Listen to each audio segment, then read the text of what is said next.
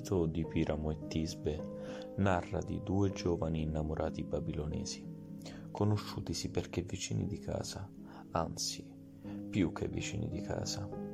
Le loro stanze da letto sono separate da una parete e una piccola fessura diventerà l'unico modo per loro di parlarsi e tentare per un attimo, seppur di sfuggita, di vedersi.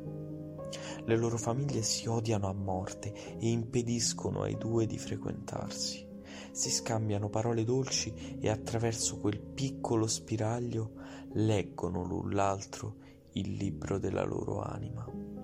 Restano aggrappati a quella piccolissima, stupida fessura come fosse l'unica cosa a mantenerli ancora in vita.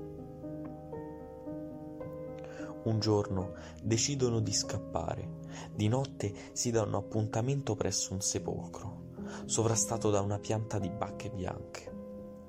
Tisbe arriva sul luogo dell'appuntamento e lì si imbatte in una tigre sozza di carni di bestiame.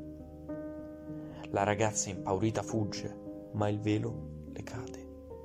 All'arrivo Piramo vede il velo tra le fauci della tigre e straziato dalla bietta vista del sangue di colei che ama, si toglie la vita.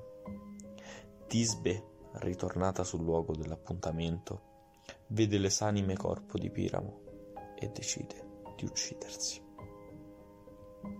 Ed ecco come quel muro che tanto li divideva e tanto odiavano diventa null'altro che il simbolo del loro amore proibito. È la parete che li separa, ma che gli fornisce un pretesto, una banale scusa per sfogare i propri voluttuosi sentimenti nella fessura, abbastanza piccola da non essere notata da chi non ne sia già a conoscenza, come i più puri sentimenti d'amore. L'amore omicida che si è intromesso nella loro quotidianità, si è fatto beffe della loro vicinanza, ha dato speranza ai due, per poi commettere il rosa delitto. Ed io mi chiedo perché? Perché consideriamo questo un finale tragico?